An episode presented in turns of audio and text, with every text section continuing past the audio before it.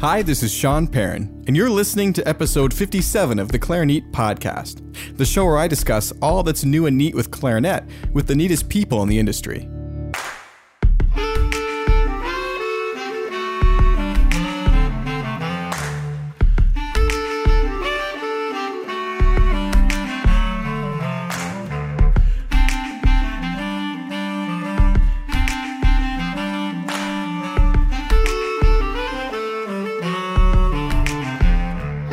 Today's episode of the podcast, I bring you a debate between myself and co host Andrew Morrow of topics that were first brought up in the clarinet community. If you've not yet joined the clarinet community, I would like to invite you to do so, and you can do this at www.clarinet.com slash group. Again, that web address is www.clarinet.com slash group.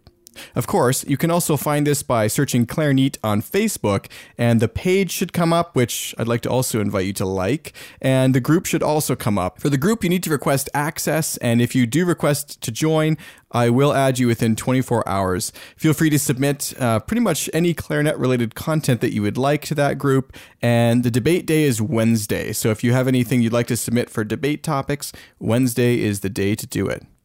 If this is your first time checking out the podcast, I'd like to invite you to check out the back catalog. There's over 50 interviews now, all available for free on iTunes and on the website. We've got artists like Martin Frost, Michael Lowenstern, Harry Sparnaay, and Laurie Friedman, just to name a few. Uh, manufacturers such as Backun Musical Services, Clark Fobes, who of course you know designs mouthpieces and barrels, Légère Reeds, Royal Musical Instruments, Vientos Bamboo, many others again. Um, also, an episode on hearing protection that's one of my favorites, episode 14 with Patty Johnson of Etymotic Research. Of course, there's also some authors such as Emilio Garino, Seth Haynes, Jason Heath, the list just goes on and on. So if you haven't had a chance yet, delve back into some of those interviews. The summer is a great time to do it, and I do hope that you enjoy what you find. If you've been here for a while, checking out the show, listening, first of all, thank you so much. I would absolutely love it if you take a moment to leave a review on iTunes. This helps the show gain sort of notoriety in searches as people search on iTunes as a platform and helps Apple recognize it as something that's worthwhile to include in search results. Of course, if you want to help the show take place directly every month, I would really appreciate your support on Patreon. You'd be surprised how far a dollar or two goes when a large number of people pitch in. This week, I'd like to thank our latest Patreon backer, Karen P. If you'd like to check out ways you can support the podcast, please see www.clarinet.com slash support. Thank you so much for listening, and we'll get to Andrew and I's conversation right after a brief message from our sponsor, D'Addario Woodwinds. Sanding, shaping, balancing. For centuries, mastering your instrument meant mastering these crafts too. But now, D'Addario is refining craftsmanship for the 21st century by refining their reeds and mouthpieces with the world's most innovative techniques, so you can spend less time sanding, shaping, and balancing, and more time perfecting your own craft. To learn more about the new era of craftsmanship from D'Addario Woodwinds, visit d'addario.com slash woodwinds. So, since our last recording of the debate episode, of course, I had my accident, which I fell down the stairs, and we took a few months, a few weeks off of these. But Andrew has also recently become a father. So, congratulations, Andrew, to the birth of your son. Oh, thank you very much. It's been uh, very exciting, quite the uh, whirlwind. Are you still able to get some practice in? uh, not as much as I'd like, but um, it's he's about three weeks old now, and uh, I'm kind of getting back into the the swing of working most of the time back into the grind of the freelance musician lifestyle. I guess it's more difficult than you you might imagine because um, I mean during nap time it's not like you can practice or something, but then when the, the baby's awake they need a lot of uh, obviously assistance and attention, right? So yeah, well, I'm pretty pretty lucky right now because uh, newborns will sleep like 18 hours a day. Mm-hmm. So, and when they're not sleeping, they're basically eating. So my wife is off work right now. She's on mat leave, which is great. So, but it's it's not so much that like you got to be around him all the time. It's more like you want to be around him all the time. Yeah. So. Yeah. yeah, so I just gotta. I mean, he can sleep through just about anything. So he'll sleep through the practicing. Seriously? Um, oh yeah, but I mean, like he's usually on the top floor hanging out with my wife, and I'm on the bottom floor, or sorry, in the basement practicing. Oh, but I like, see he'll like we'll sit there and play video games or watch TV and he'll sleep right through it. Any thoughts on an instrument for him yet? uh, yes, actually, um, I was thinking either viola or bassoon. Bassoon. Yeah, no, just because like those are like the two instruments you always like need. Like, oh man, like we we need one more violist. Does anybody know a violist for this gig? Right, like. Like violin out of the question. Like everybody, like flute completely out of the question. Right, like that's incredibly practical thinking. Yeah, flute players are like a dime a dozen, but uh, right, they're, you know they're everywhere. Saxophone players too. At least in Calgary, there's a lot of saxophone players. So, you know what? This might know. be a controversial statement, but I, I, actually feel like when kids sign up for band, they actually should uh, kind of list which opportunities are available for each instrument. Like for example, if you pick up euphonium, I really think it's important that you should know, as most kids would not know, or saxophone, um, that it's not normally used in an orchestra. Like most kids don't know that when they're picking, but if oh, their goal right. is to play in an orchestra, they really should know that, you know? Yeah, that's actually that's really true because then they're not worrying like because then they would pick trombone or clarinet instead, being like, oh, I want to play in a symphony. I shouldn't be playing picking an instrument that doesn't play in a symphony. Yeah, exactly. And I don't know how you know practical that is I suppose. But I mean, if I had picked, um, you know, saxophone in that sense, I think a lot of the opportunities I did have as far as getting to play with orchestras, of course, would not have happened, right? So, um, but uh, yeah, it's just an interesting sort of thought about the the selection process. That should almost yeah. be a debate. mm, itself, yes, and so. it, I think it goes both ways because if you you know if you pick the clarinet and you really want to play jazz, well, it's like you can do that, but you, not really. Like you are going to have to play the saxophone to play j- jazz in like today's age. Yeah, and that's so funny because back in like I don't know what is it the 20s through the 50s or something like that. I guess it was yeah. kind of dying off by the 50s, but but um the clarinet used to be like the band leader. Like they were the front man of the of the age. Um, yeah, and, especially with like uh well, I think it's cuz it's like the soprano voice and stuff like Dixieland. But mm-hmm. then as as I I believe and someone can correct me if I'm wrong, but as the uh, trombones and trumpets became more prominent in, in jazz, the clarinet couldn't uh, keep up with them and the rhythm section without being mic'd. So as the band got larger, the set, the clarinet, like even if you had five of them, it's like just doesn't have the power that five saxophones would have in a big band setting. I heard that too. I think that, um, or I heard that the uh, the invention of the electric guitar and the use of amplification for all instruments is kind of what pushed the clarinet off the center stage because you know now you've got these things these instruments can be so loud and you're filling larger venues. And and clarinet you know there's ways to mic it now but uh, i don't know why it didn't come through better. If someone knows like this is what i was just going to mention actually. One of the great things about this debate episode is that everyone is commenting and and uh, putting in some great feedback. So if you feel like you know a lot about a topic and you want to send in some feedback, uh, please either do so in the Clarinet community or send an email to feedback at clarinet.com. And if you're not yet a member of the Clarinet community, make sure to head in there and join so that as these debate topics come up, you can have your say and, and maybe even be mentioned on an episode. So yeah, and we're always looking for more debate topics. So if you have any suggestions or things you want to see debated, please submit those as well. Absolutely, yeah. I think that that would be really helpful. I mean, I uh, I've, I've come up with quite a few now. Tony's submitted a couple. Andrew, you've you've helped out, of course, with a few of them. And uh, but if people have a topic they want to see debated or a question, I think that that's a really, really. Uh, I'm totally open to to you know featuring listener questions in that way as well. So, anyways, should we get started? Yeah, why not? So the first debate question that we're going to talk about today was every clarinetist should read blank. Um, and I don't think that I was actually very clear with this. So what happened is people, my mom actually chimed in and said they should read music. uh, that's not what I meant, mom. I actually didn't even know she was in the community, so that's very interesting. Um, but uh, and other people said, you know, the Baermann Etudes, the Rose Etudes, etc. But what I meant was, what is a book of prose that every clarinet just should read? And um, yeah. first off, what was your what was your thought on that, Andrew? Um, well, I think there is a ton of stuff out there. And one thing I thought was um, pretty interesting is after we got through the music suggestions, which that might actually be another good debate topic, mm-hmm. um, was um, there was seems to be a mix of books about like specifically about music or specifically about the clarinet and a uh, selection of books that were not about the clarinet. Like so, um, we had one uh, person write in and suggest uh, Reshaping Thoughts by uh, Weinberg. Mm-hmm. Actually, that is Um, the author. He, Oh, he that is the author. yeah, Anton Weinberg. I'm I'm going to have him on eventually here. I think he'd be a Oh, great awesome. guest.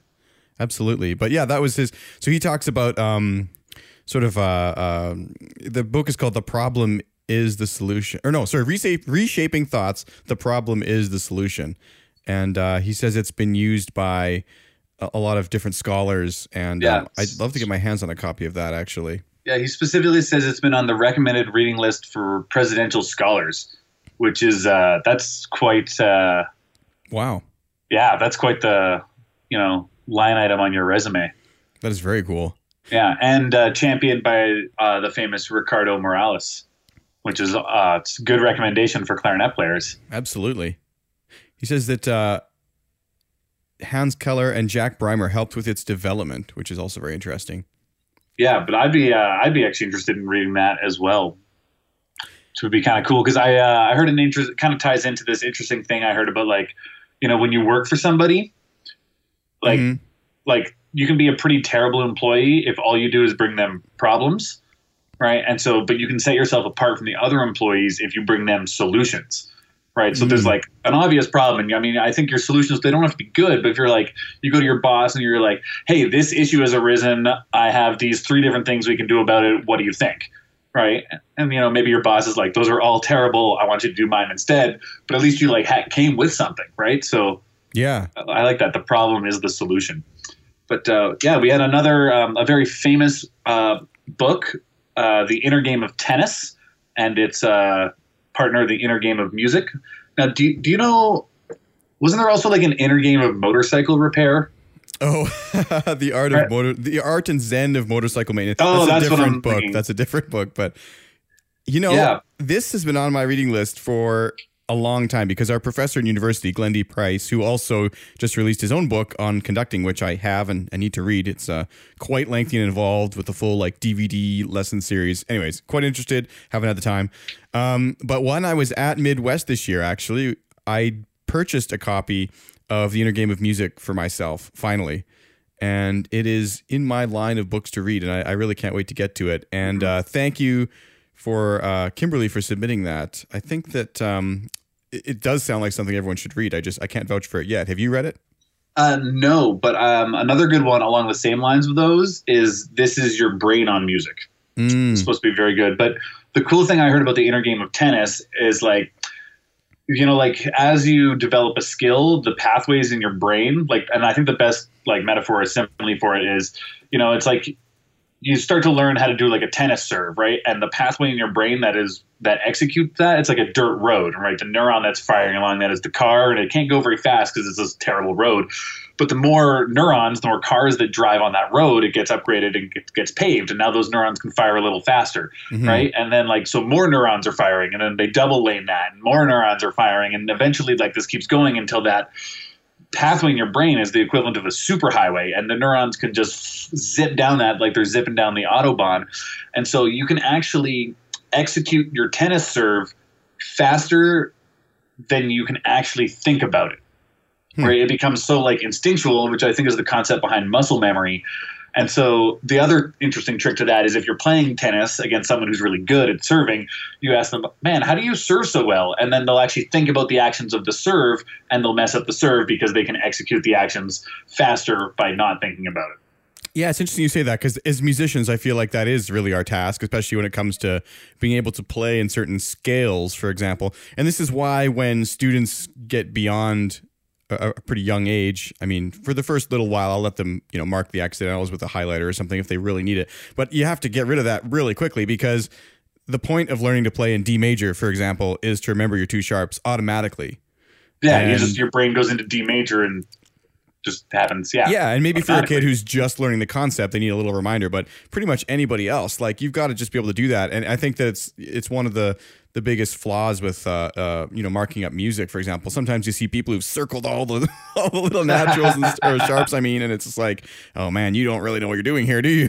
Yeah, you clearly don't know your scales. yeah, exactly. So Yeah, there there was a few other books I wanted to mention from my own collection that Mhm. I think um, our listeners might be interested in. Uh, the first one is The Clarinet Doctor by Howard Klug. mm, Klug, Klug, K L U G. And uh, this book I find really interesting. um, it is a lot of written stuff, and it's just kind of like it's it's really good for like new students because it kind of talks about like how to practice, and then he has like lots of examples about stuff to practice, and then he Mm-hmm. just like it's mostly reading about the various things that you do. You know, like how to breathe, how to tongue, but you're you're reading about it. So I think it's really good, and like reads and stuff. It's really good for those uh, learners who like need that, right? Like they can look at pictures of where your tongue is supposed to go, and they can practice it all they want. But like if they just read a description of it, they'll uh, like might be much more successful. Mm-hmm. Yeah, another book that actually was suggested um, by uh, Brian Sheen. thanks for suggesting this, is The Art of Clarinet Playing by Keith Stein.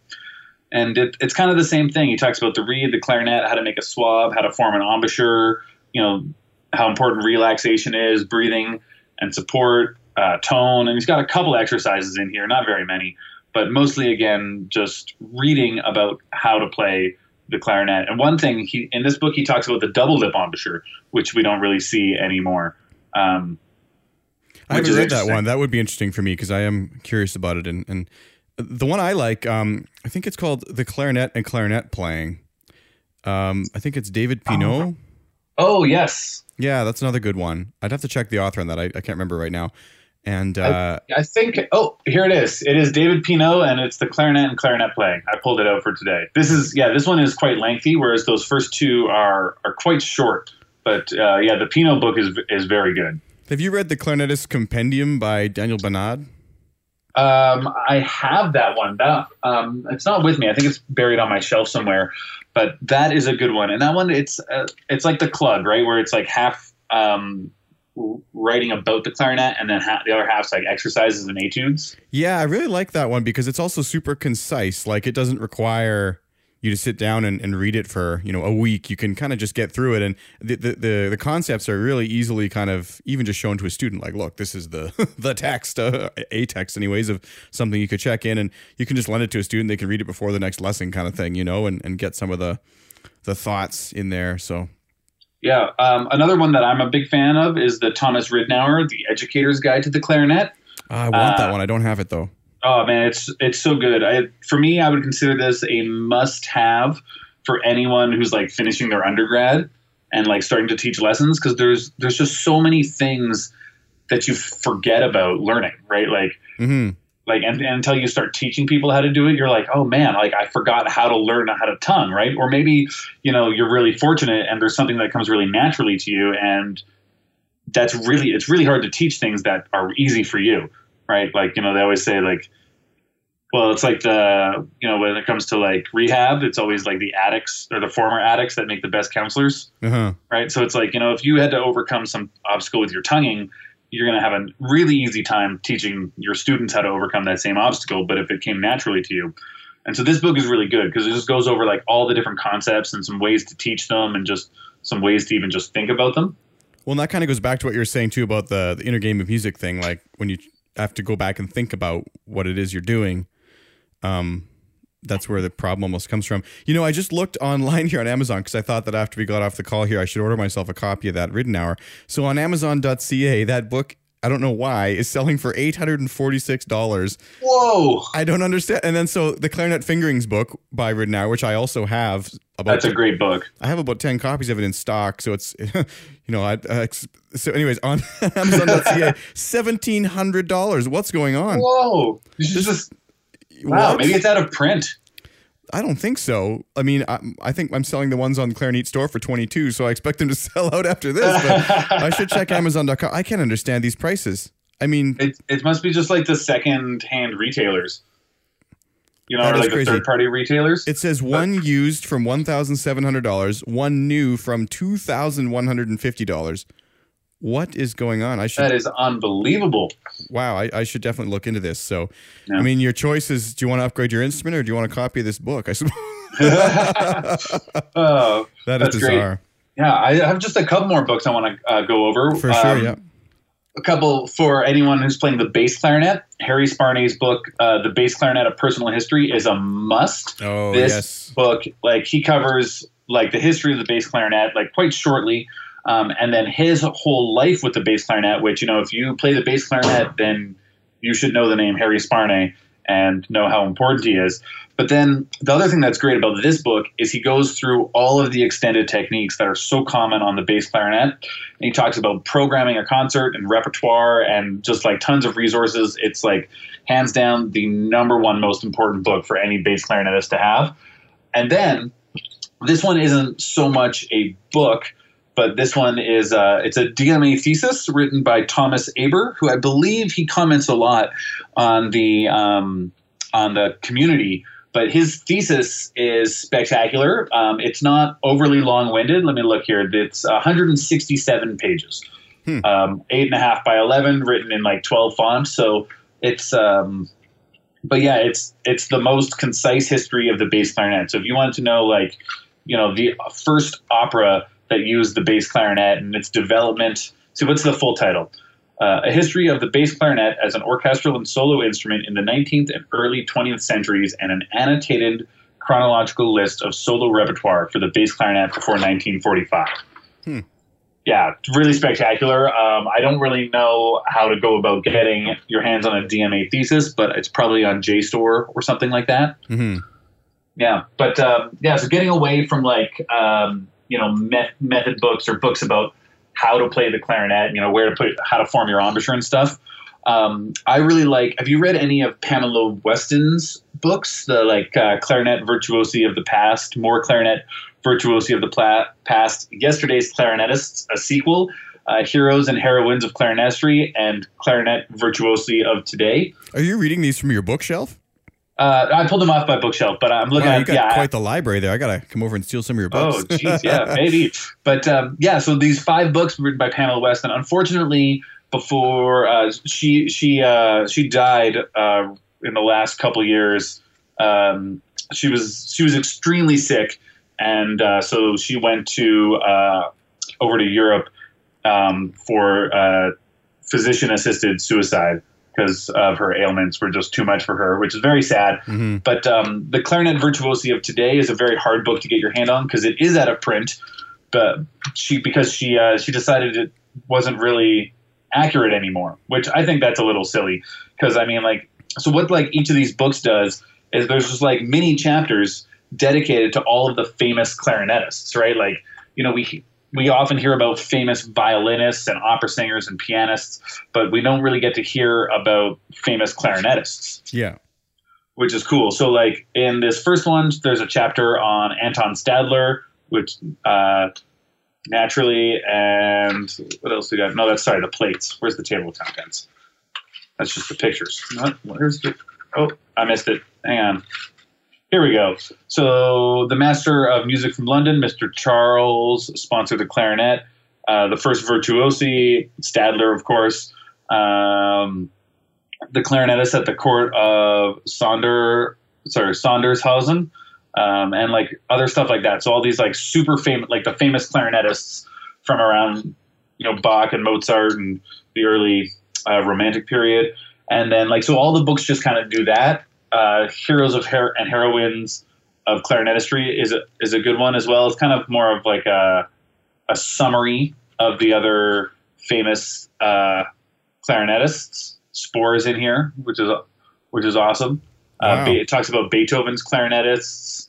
Um, so, what's your secret about, to building a great clarinet library then? Because you've got a ton of books here. I, I'm I'm surprised I don't have as nearly as many.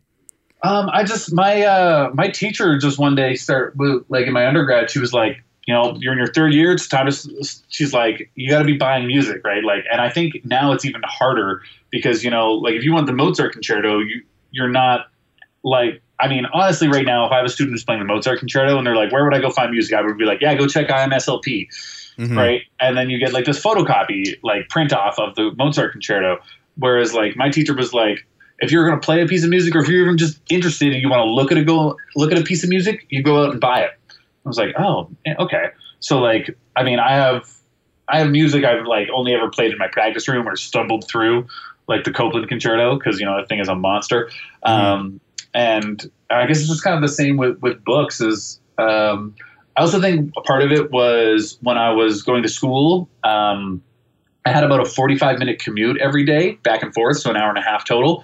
And I would dedicate that to reading.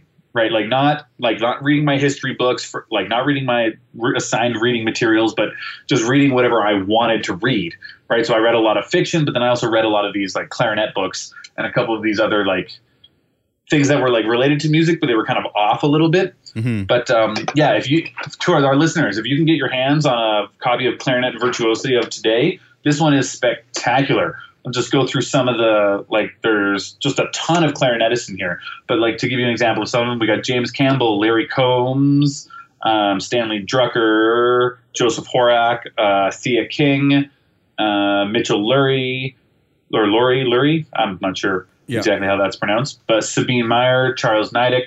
Um, like ha- most of these guys are still alive. David Shifrin, Harry Sparnaay, Richard Stoltzman. Wow. Like, yeah. So I don't know why she got upset about the, the title. Like that was the only one I read about why it was di- like discontinued. So where have you acquired these rare books? Then just Amazon or, or Um, okay, so this one is I, I don't really condone or support. Like, okay, so I bought all the other ones because, and you know, they're relatively cheap. They were like maybe like 20, 25 bucks each. hmm But um, the clarinet virtuosi of today, I, I I wouldn't do this for any other book, but only because this book was impossible to get.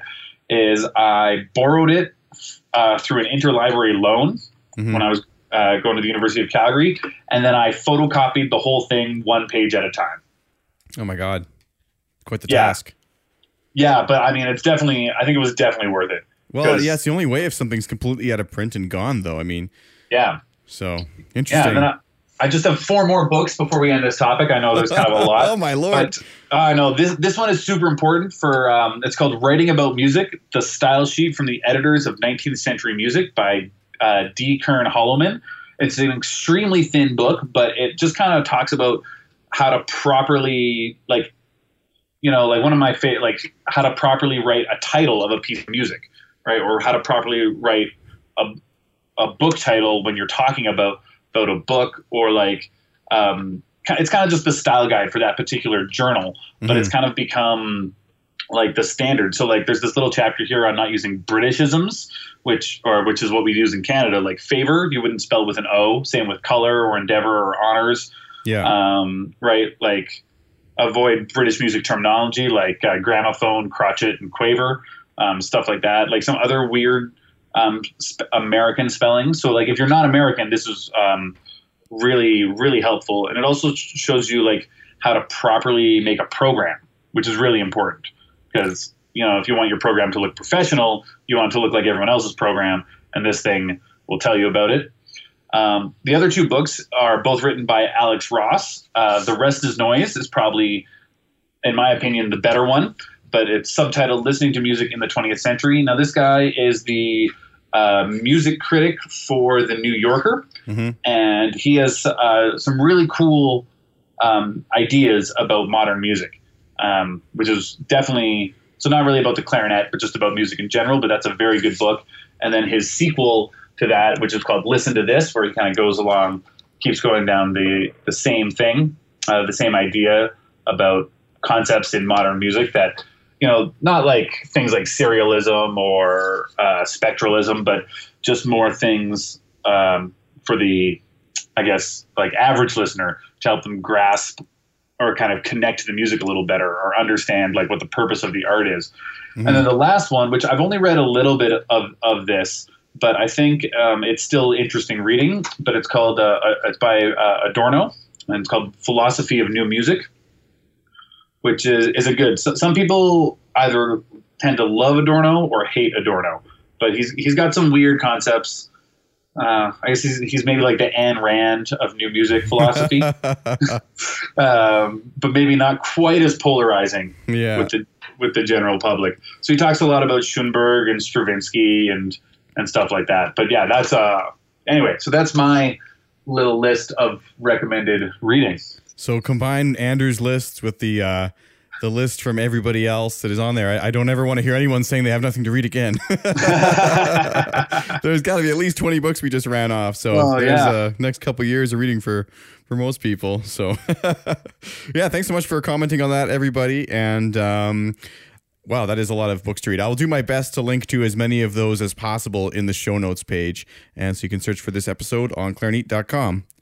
Um, the next topic, which this was speaking of polarizing topics, this one was really polarizing, um, was when you play the clarinet, what is your concept of the airstream? Is it hot or cold, and why?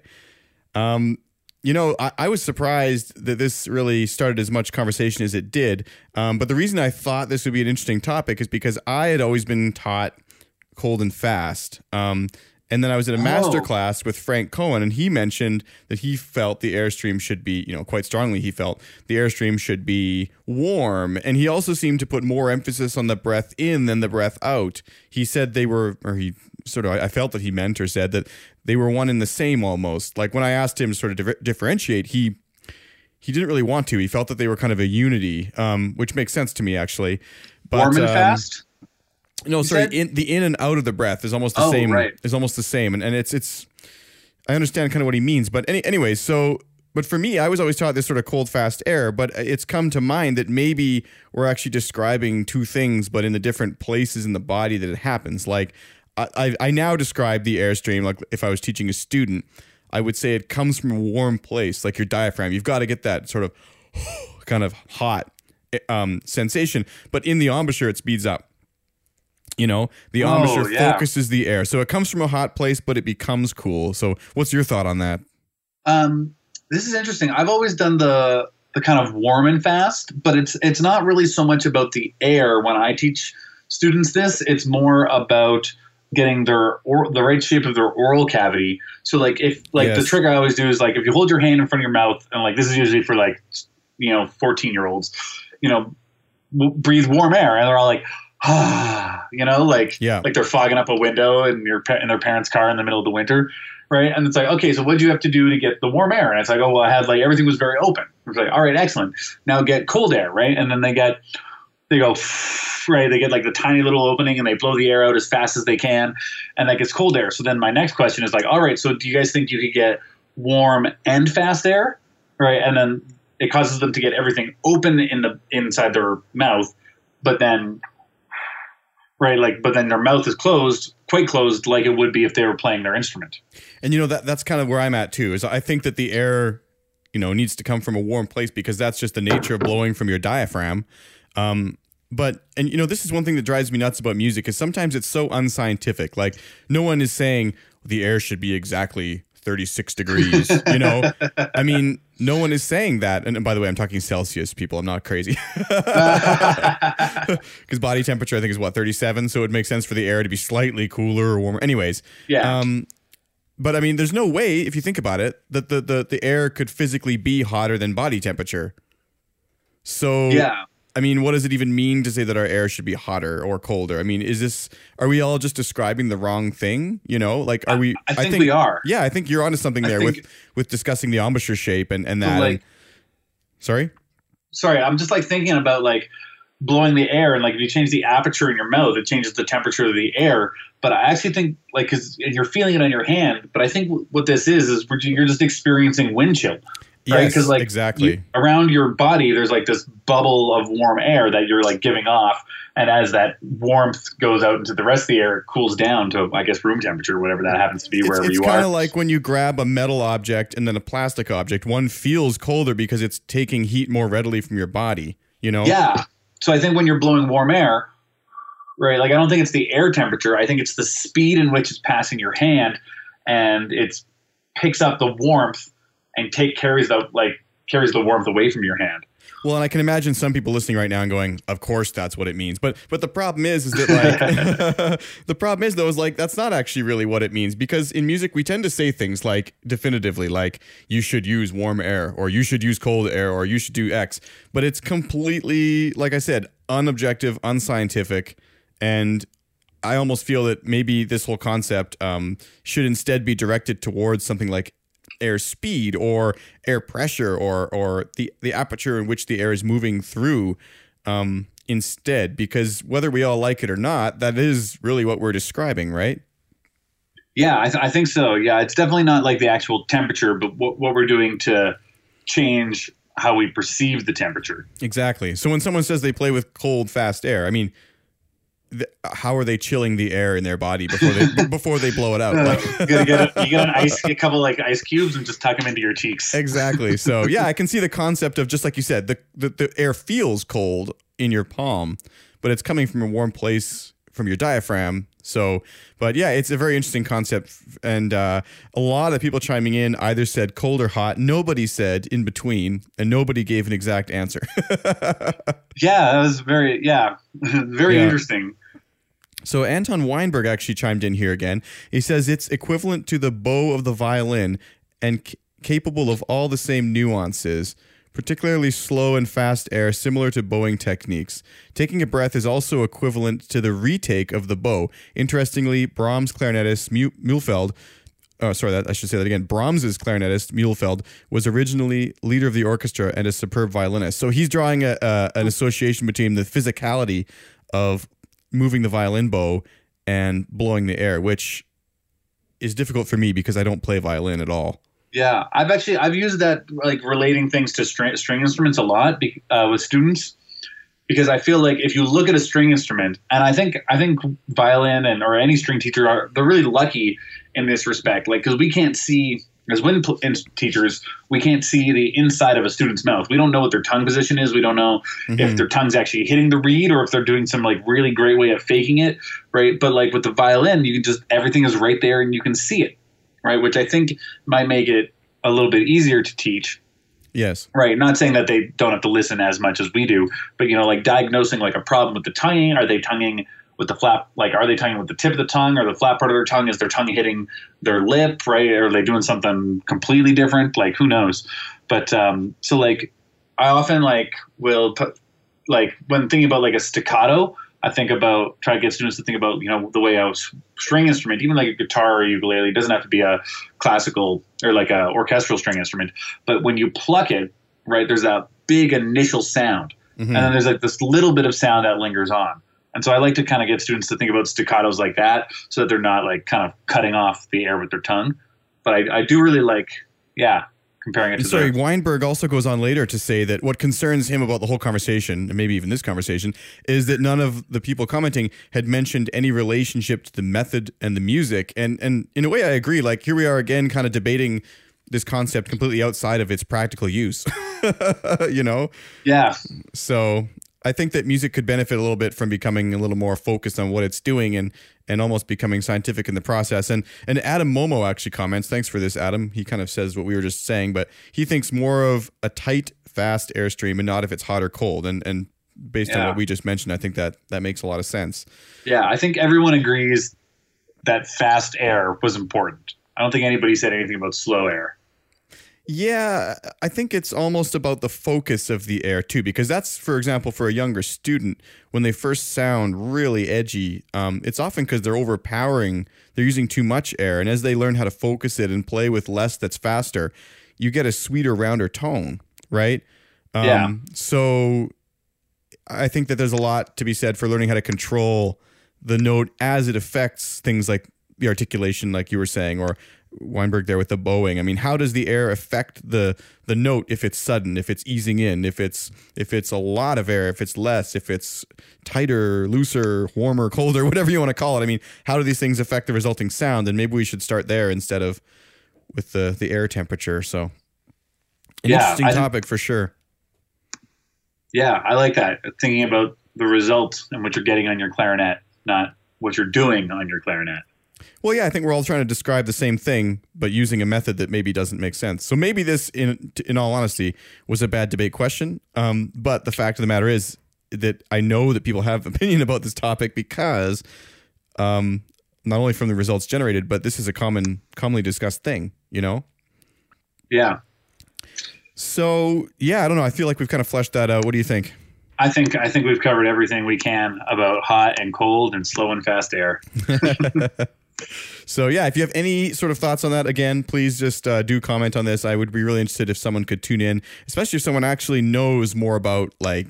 I, I don't imagine the air is physically colder, but if we if we made a mistake or something, please please do correct us. so, so the next two questions, and uh, they're actually kind of related, but are, are about the materials of of clarinets and then the materials of ligatures and the type of ligatures. So the first question though is which clarinet material do you like your clarinet to be made out of? Why or why not? And uh, this could be really any the grenadilla wood, rosewood, cocobolo, plastic, uh, hard rubber, um, or even a metal, carrot. carrot yeah. so I guess you know what what do you prefer it's made out of and why? What are some of the differences and and benefits? Um, this one didn't generate a huge amount of discussion, but we should still just touch on it quickly. Yeah, one thing I found um, interesting uh, comment by James Sullivan, um, and I think there's a lot of subtext to this comment. But he says depends if you want stable dimensions or are just looking to hop on whatever bandwagon is loading up that particular half decade. So, I mean, I think we've definitely seen a huge rise in cocobolo clarinets and barrels and bells in the last 10 years, mm-hmm. uh, especially. And now, not to say that they're not they're not good. Um, I've had personal problems with uh, cocobolo where where we live in, in Alberta, um, or specifically Calgary. Our weather is extremely temperamental, and it goes up and down all the time, which is a huge effect on our reeds and our clarinets. Mm-hmm. Um, and so I have not had any success with Cocobolo um, stuff. Like I find like, and it's just like we're like something like 10 centimeters of precipitation a year uh, away from being a de- classified a desert. So it's like like it's so dry and like our weather is just up and down all the time. And so I find the Cocobolo one it shrinks a lot. Like all, all wooden clarinets will shrink here, or all wooden instruments will shrink over time because of how dry it is. Mm-hmm. But the Cocobolo, I find, because it's a less dense wood, it shrinks really quickly um, and also is more prone to cracking. Well, I, I don't know. I, have heard this argument before too, and I, I do have to kind of like in a way i kind of agree that yes I, I, think that these woods are becoming more trendy but i think that part of it is due to technological advancements that are allowing them to be used more effectively um, better quality wood. Uh, the treatment process is better. And honestly, for someone who lives in a climate that allows it, I don't see why, if that's the sound that they prefer, for example, or the feel or whatever, I don't see why they shouldn't use it. So I, I, am sort of where with the wood material or whatever, I'm kind of at where I'm at with reeds. I don't really in a way, it's kind of a weird debate topic because it's such a personal choice, and I don't really see how one person using a certain type of clarinet really directly affects another person. But it is true that the the Cocobolo, for me, anyways, up here in Calgary, has been difficult. I, I had a I have a couple of Cocobolo barrels actually, and uh, uh, one of them is a, a Fobes rubber lined, and even that one managed to crack. And, oh man! Uh, you know, That's so Fobes was great about it. He replaced it for me, but he also mentioned like, and we even talked about this in the podcast episode. He said like, look, I mean, it's just so dry up there. This wood is not is not the ideal solution for you because it's simply not as dense, and it's just the temperature and the dryness up there is just nuts. So, um, but uh, so Grenadilla has become so popular because it is so dense, and of course, it also has that nice dark appearance. Um, and this is it's actually rather interesting because I heard, and I don't know if this is entirely true, but I heard that one reason that as plastic and synthetic clarinets came to be, the reason they were colored black is so that they would appear more like that dark, rich grenadilla that had become so popular. So maybe had clarinets been made out of some other wood like cocobolo or boxwood or whatever from the beginning, they might have been colored reddish in the plastic. Oh, that's pretty. That's interesting. And you know, Grenadilla only really caught on because back then the technological advancements were were you know as far as like keeping them humidified and all those sorts of things i think they weren't quite as as as good. And so i feel like that would caught on simply because it's so dense and durable and not necessarily because it sounds the best. That is interesting. I, have heard that that i've heard another debate that not like one of our clarinet debates but an argument that the material because like it's like unlike a like a violin where like I think like the wood is creating the resonating um, box mm-hmm. on the mm-hmm. clarinet it's the air that's re- that's vibrating and creating creating all of the sound. Um, so the material of the clarinet doesn't actually matter, which is why we see these cocobolo clarinets and Grenadilla and Green Lines and other and plastic clarinets that can sound as good as a wooden clarinet. Yeah, I heard this too. I don't remember where this was, but I actually they took it a step further when I whatever I read, and they actually mentioned that, and this is going to go a little over um, some people's heads. I might have to explain this, I think. But are you are you familiar with fractal geometry? Uh, I'm familiar with fractals. So basically, uh, fractal geometry is. Um, well, the idea of the fractal was from Benoit Mandelbrot. I'll put a link in, in the show notes to this. But so basically, what fractal, um, what you can do is you can measure the roughness of a surface, right? So, like a completely smooth table might appear to be flat, but it actually has a little bit of sort of uh, uh, uh, roughness to it. But the imperfection is in a, is a fractal. Um, you could calculate it. You know. Oh, okay. So basically, one argument that I read was that the the difference between materials, for example, uh, plastic, which is very smooth inside, and wood, which actually is slightly porous. Um, this the fractal geometry of the roughness of the surface is what allows the air to vibrate differently in the tube, and that's what gives the effective difference. And I thought that was really interesting. Oh. Um, but you know, it's so weird because I, I, you mentioned that the clarinet body does not vibrate. It, it's odd because in a way, like I can feel the vibrations when I put my fingers down, but I guess that's perhaps just the air coming up through the hole then. Yeah, no, I'm not. I'm just. This is just what I heard. I, am not yeah, saying yeah. no, I don't that know the either. body doesn't vibrate. So if somebody does have a, a source that could show us one way or the other, that would be awesome to share that. Well, because one thought is then, okay, well, why couldn't I just attach a clarinet mute like to my bell, like you could with a like, oh, like if, the silent brass. Yeah, if the clarinet was well, no, I mean like a violin, like they put the little mute. Uh, oh, the, you know, right? Yeah. If I plug my sound hole on my acoustic guitar, um, not much sound is coming out. Yeah. But on the clarinet, like if I attach or a little rag or something to the bell, I mean, there's a sense to which the it's maybe no longer as free and resonant, but I don't think it's affecting the volume. So. Yeah, unless you were on like those bottom notes, which would be interesting. Yeah, so we're kind of going on a tangent here, but yeah. the uh, the thing is, is that I, I think that I heard too that when metal clarinets were popular, um, they actually were used even by symphony players. And oh, crazy! Well, if you think about it, I mean, how bad of a material could metal really be? I mean, all saxophones and all brass instruments are made out of metal. And yeah, that's true. You know, one benefit of metal is that it heats up right away and you're in tune in, in you know a matter of seconds instead of many minutes and with a clarinet the inside or the, the material is not only dense but thick um, whereas with the Which, metal it, it conducts heat readily and it is much thinner this also presents a problem if you're in the winter in a harsh climate is now your clarinet takes even longer to warm up before you can even start playing it and the problems of warming it up are more pronounced because on the outside it's very cold and the inside you blow that warm air that's what's caused that's what causes the cracking, right? Yeah. Um, well, we can't get away without mentioning uh, synthetics or half synthetics. Um, mm-hmm. I know the green lines are very popular. I have a, a green line. Uh, my B flat clarinet is a green line, and I I have mixed feelings about it because, like, I think the sound is a little bright. Um, Tony Park had mentioned um, them specifically and said they're great if you travel a lot or live in uh, regions of extreme climate climates. And he says some of them sound really great, which is I couldn't agree with him more. I think I think mine's a little on the brighter side. And if mm-hmm. I were, I mean, realistically, if I were to buy a new set of clarinets, I would probably get all green lines, just because like they're they're safe, they're reliable. I don't have to worry about them. But like, I mean, I would also, you know, if you're looking to spend, you know, upwards of ten thousand dollars on clarinets, and let's just say for to make my point nice and easy, if I was to buy buffet clarinets which I mean that's probably likely anyway. But um, you know, if I'm going to spend ten thousand dollars on a set of buffet clarinets, or even seven, right? Uh, you know, I might as well just spend a couple hundred bucks on a plane ticket down to Jacksonville in Florida, where the factory or the storehouse is, to try up try them out. Like it just yeah.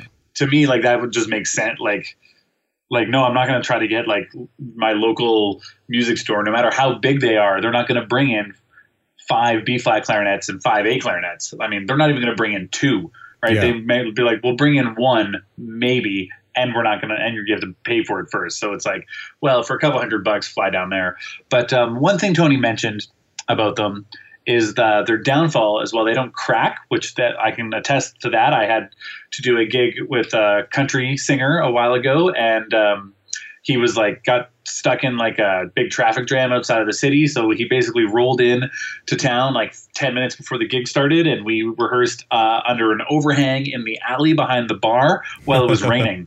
Yeah. I was like, man, I've never been so happy to have a green line clarinet. Yeah. Um, so he said they're quite brittle, and he's heard of many instances where the upper joint breaks off. Now, I, I did have a friend in my undergrad who dropped her her green line like twice, and both times she dropped it, it, it broke to some degree. But I mean, like, don't drop your clarinet, maybe. You know, I understand like if it like if it falls, it might take some damage, but you know, if you do drop your clarinet, you it's kind of like dropping your iPhone, right? If you drop your iPhone, you can only get so upset that the screen cracks. Yeah, because it's it's made of glass or whatever, right? yeah. So I mean, um, I've like I've never had a problem with my my green line. Um, so well, I, and, and you know curious. the way that extreme forces affect things can't always be determined, and it would make sense to me that that the green line um, doesn't break in the same way as normal would because in a way that's the point right? It's yeah. it's not going to crack along the grain. It's going to with a high force potentially just snap off which you know i have seen that too. Someone i, I knew dropped theirs and uh, it broke off. But again i mean it, it you dropped it. It's broken. Yeah. Yeah, and then I I think the other type of clarinet we're kind of we haven't mentioned on. Well, I think you hinted at it with your rubber lined Mhm. um, barrel is the I believe Yamaha like the way Buffet has like the green line is their thing. Yamaha's response to that I believe is the duet clarinets, which I believe it's an intermediate model clarinet, but it's a, a wooden clarinet and the inside of the bore is plastic, so it's that plastic lined thing again. is it plastic or rubber Um, I'm not sure which actually. Um, I'd have to look into that. It could be rubber. Might be plastic. I have no idea.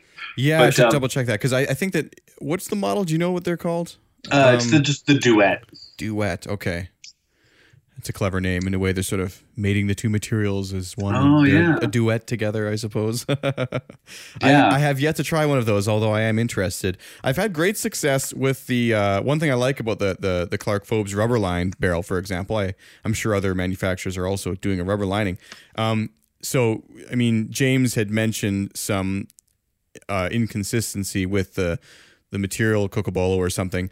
Um, and this helps to remedy that problem. I mean, rubber is incredibly stable, and Oh, absolutely. it is not changing in in any way really. Uh, and if the wood were deemed to be changing too much, I mean, that is of course going to lead to tuning instabilities. So I find that that does actually really a nice thing for the the barrel. But then you know you make me wonder with, with the comment about you know does the clarinet actually physically vibrate? Um, Yeah, is well, I the mean, wood like- then is the wood then just for show? Like, Yeah, or I mean, like I've done like the occasional, um, you know, clinic with like grade five, six, or seven students, and it's the first day they're playing the clarinet. And like two things I've encountered that always like blow me away is every now and then one kid will like he'll like blow into his clarinet and he'll get just the most spectacular, rich multiphonic. And you're just like you just want to be like, dude, how'd you do that? I need I need to know exactly like what you were doing. And the kid's like, I don't know, I was blowing into the clarinet. And then every now and then you get a kid who immediately has really, really good tone. yeah, Right. I mean, and usually it goes away, but I mean, like, it's just kind of like, it's just like, just this, like, you know, like when it's really cloudy, but there's like that hole in the clouds and there's that one little ray of sunlight coming through. yes, Right. It's like, it's like that. There's like just this beautiful tone for one second and then it goes away. So, I mean, and these kids are playing on like the bottom end Yamaha student model clarinet. So I think there might be some validity to that. Um, but it's, it's an interesting thing. Like, you know, and maybe this is what we're lucky in that we'll be one of the last uh, professions to be truly replaced by robots is how, like because until we know exactly what you have to do to get that perfect tone that everybody wants Yeah. or just you know consistent tone then uh, i think the robots will have a time uh, It'll be a long time. time before like the the sensitivity of a musician and intent can be replaced by a robot. But you know, one more thing along those lines is that um, you know, although I do agree that perhaps the the material does not play as much of a, a um, role as we sort of think. The one thing that I do sort of think is true, and I, I think I talked about this with Josh Redmond or Tom Kamichik on one of the episodes um, featuring Jaderio, and uh, we sort of talked about how eighty percent of the what what you do is the player, right? But you can't really go that last twenty percent without the right equipment. oh Um, so it, it might be true that you could make a very you know cheap plastic clarinet sound pretty darn good because you know what you're doing, but you couldn't perform with it that extra twenty percent that you need out of the real quality instrument. Um, and that I, I think that's it's very true. I mean, again, a ligature will get you by, but this one will let you play with just that little extra ounce of artistry that that is really important for someone at this level. Yeah. But um, yeah, so speaking of ligatures, shall we go oh, on to the man, next that was one? a great segue. We couldn't Yeah. have planned that any better. so yeah, so it's a, which is the best type of ligature? Plastic, metal, string, zip tie. Um, I believe rubber wa- washers are another option, um, as well as leather. Leather is a very popular ligature choice. And upon first glance, it seems to be that uh, we kind of have a tie between metal and whatever works best for you. Um, Yeah. Now we're yeah. This is like what you said a second ago about that eighty and twenty. And I remember the kind of first time I went to Clarinet Fest. You know, there's all these spectacular musicians, and they have like they tell you in the program like what their setup is, like almost down to the strength of reed they're playing on. Which like I don't think that's a productive thing to do. But like the thing is like you're listening to hundreds of spectacular clarinetists playing on hundreds of different setups. So Yeah. they all sound pretty equally amazing, but they're all playing on different gear. So it, it really doesn't. I don't. I think we can agree that it doesn't come down to the gear, but it is still interesting to hear um, and talk about people's opinions on the different um, products. Now, one thing I'd like to mention is that comment from um, James Sullivan, um, where he said, uh, "Depends if you want, you know, whatever, or just looking to hop on whatever bandwagon is loading up that particular half decade." And um, What's wrong with bandwagoning though? Let's just focus on that for a second. Like, what if, if something is working and coming? if something's good, yeah, there's nothing trendy, wrong like with that. hop on. I'm all. I'm. I'm on board. yeah, yeah, you know, yeah. If it works, great. But Yeah. um, I think I think we can. I think right now the Silverstein ligatures are the hottest thing on the market right now. that and those Ishimoris. Uh, which one? seen, Have you seen those? Um, the the Ishimori woodstones are very popular right How do now. you how, how do you spell that? Uh, it's a Japanese uh, name. I S H I M O R I, I believe. All right, yeah, here we go. Let Google finish that one for me. These I don't think I've heard or seen at all. Oh, I should let you try one. I have one. Oh, okay. Let me. I'm just checking out their website at the this moment because I'm I'm always curious about. Oh, oh, I see. Okay. So the yeah, the, the feature with the F- Ishimori ones is that they basically come in, in many, many different styles of of plating and I think even the metal inside is very different. Like you can get solid silver with a rose gold plate, I believe, is one of them. And Oh. then the one I have is like I- Yes, I think it's okay. solid copper with like brushed gold or something on the outside. Yeah. so Um, I'm here. I'm here looking. Actually, I have seen these. Sorry, they have um, their uh, Kodama ligatures, and then they also have their metal ligatures. I think it's the metal ligatures you're talking about. Yeah, sorry, I'm talking about the metal ones. Those are the ones Yeah, that have kind of taken off. copper, brass, brass with a gold plate, brushed satin, pink gold. Let's say copper something. I can't. That word it seems to be a little blurry on my computer. That's weird. Solid silver and pink gold. With uh, oh, I think it's solid silver with pink gold. Mhm. Like the the metal is solid silver. Yeah, that's. I have actually seen these. They. Um, yeah, it's quite it's quite interesting. Um, I mean, I've been playing on a Charles Bay forever, and I got a, I did get a chance to try the um, the lower level Silverstein uh, ligature. Now I thought it was quite good, but not really better than the one I was playing on now. Mhm. But then like I find that the um, the bamboo string ligatures are also just as good. I mean, I think their like tonguing isn't quite as good as my Charles Bay, but um, the big complaint I've heard. I mean, lots of people seem to be liking the uh, metal ligatures. Let's see, we had uh, this is a. A Dean had mentioned the Charles Bay, the Vandoren Optimum, and the Springs float, Spriggs floating rail. Oh, actually, now that I think about it, that might be where my missing Spriggs floating rail bass clarinet ligature is. wonder if Adine has it. Um, wow, that's it's been like ten years. It's too late to get it back now, but uh, that's fine. Um, but yeah, so like, I mean, I'm not a fan of the Vandoren Optimum. Um, that's the one with like the three interchangeable plates and the screw. Like, my only problem with is it hits my chin. yeah, it's- yeah. So it's really that. And then yeah, yeah, that screw is massive. Um, like yeah, I have You've got problem. quite It a beard too, right? Like, isn't it catching in that? Oh yeah, you know it might depending on the time of year. The beard's a little shorter in the summer because it gets just gets too warm. But yeah, my other problem with the Vandoren Optimum is is the price. I mean, like, I mean the Silverstein ligatures, you know, the price is up there on those too. But for me, the Van, I think the price for the Van Optimum comes from the three interchangeable plates. And Which I mean, unless everyone loses. I lost them right away. yeah. So unless you're playing like if you're playing cla- classical and jazz, and you know you want a different plate that has more flexibility for jazz and a little and one that has less flexibility for classical, then you will be switching out the plates. But I feel that most people just straight up won't. Like I would never recommend the Optimum to a student unless they like had their heart set on it, and because I'd be like, I bet you could find the exact same style of ligature, like with the pressure points provided by the plate, for half the cost because you're not paying for those extra two plates. But one thing about the Optimum, which is really good, and one reason people like it, is I've heard, anyways, that one uh, very important part about the ligature is its density. Um, Oh, and like the, the- density of the metal. and the like the physical weight of it and the dent. Yeah, so the the the, the Oh. Optimum has those two large metal like resonators on the front, Yes. and they do work well. Um, it is also a gorgeous. It's a gorgeous ligature. Um, that silver looks fantastic, but yeah, it's just like I said, it's not for me just because of the. I don't like the where the. I wish they made a reversed version, but it maybe wouldn't work. Uh, yeah. Well, you wouldn't have be able to do the interchangeable plates the way that the way it pops out. yeah, I guess not. But Yeah. See, that's kind of the opposite of my ligatures because I'm on the Charles Bay ones, and they are like the thinnest, lightest silver you could possibly have. Like, like if you drop that thing, the screws are gonna like bend it just from the weight of the screws. Like if you Mhm. set it down, the thing it's like one of those like weird like like gyroscopic toys. You set it down, and unless you set it down on the screws, it's gonna flip itself over and onto the screw. So the screws are against the ground. Yeah.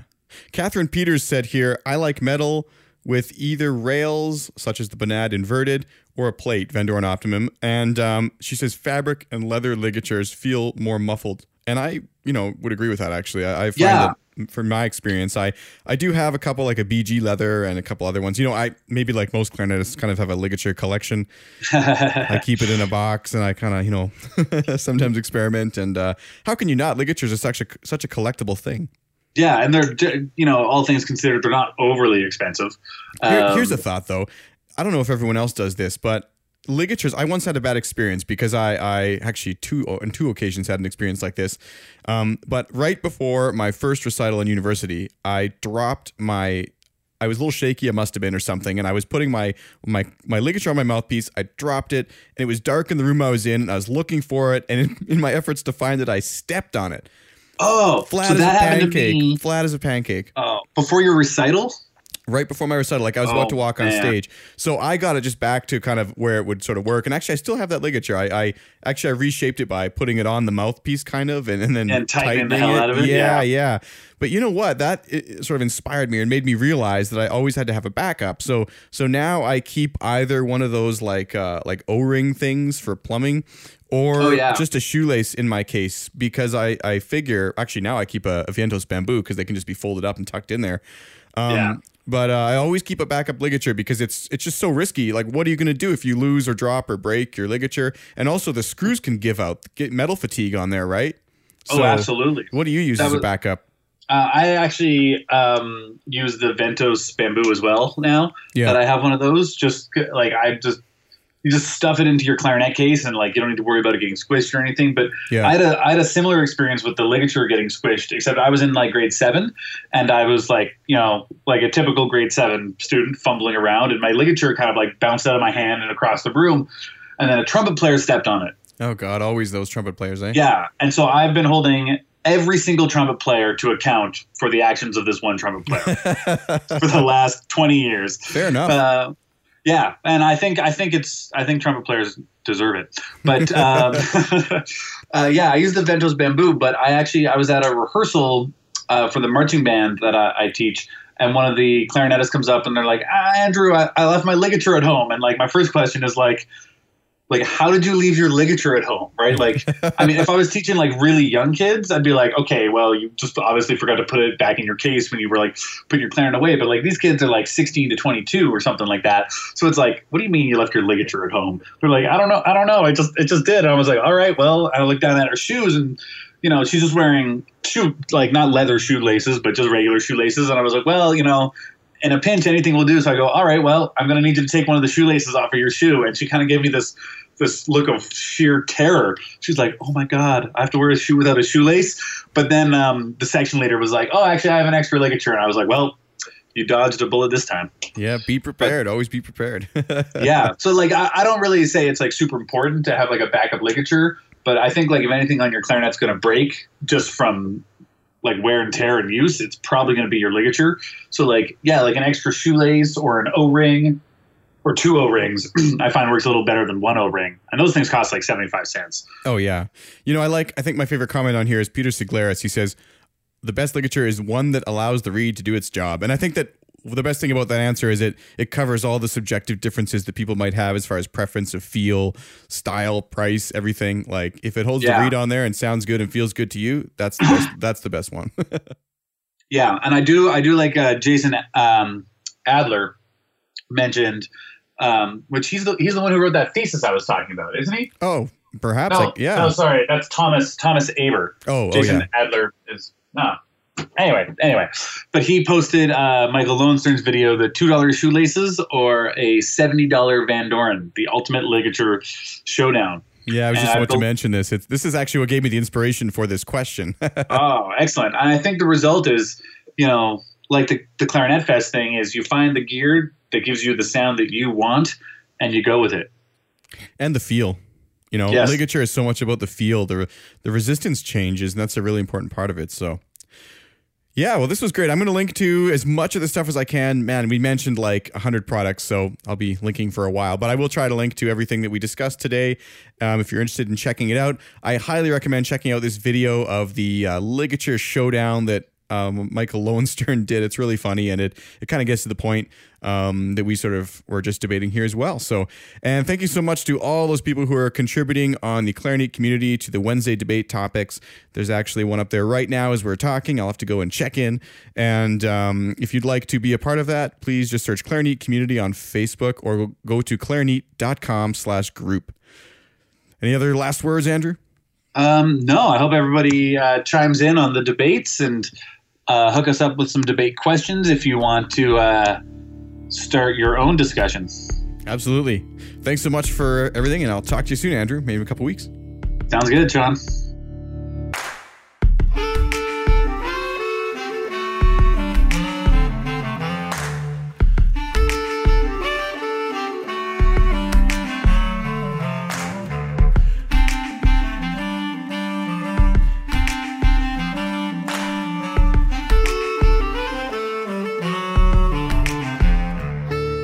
Thanks for listening to the Clarinet podcast. For free content updates, coupons, and a chance to win giveaways mentioned on the show, please be sure to enter your email address at clarinet.com slash subscribe. The podcast is brought to you in part by the generous support of its listeners. If you'd like to learn how you can help out, please see clarinet.com slash support. Today's episode was brought to you by D'Addario Woodwinds. Sanding, shaping, balancing. For centuries, mastering your instrument meant mastering these crafts too.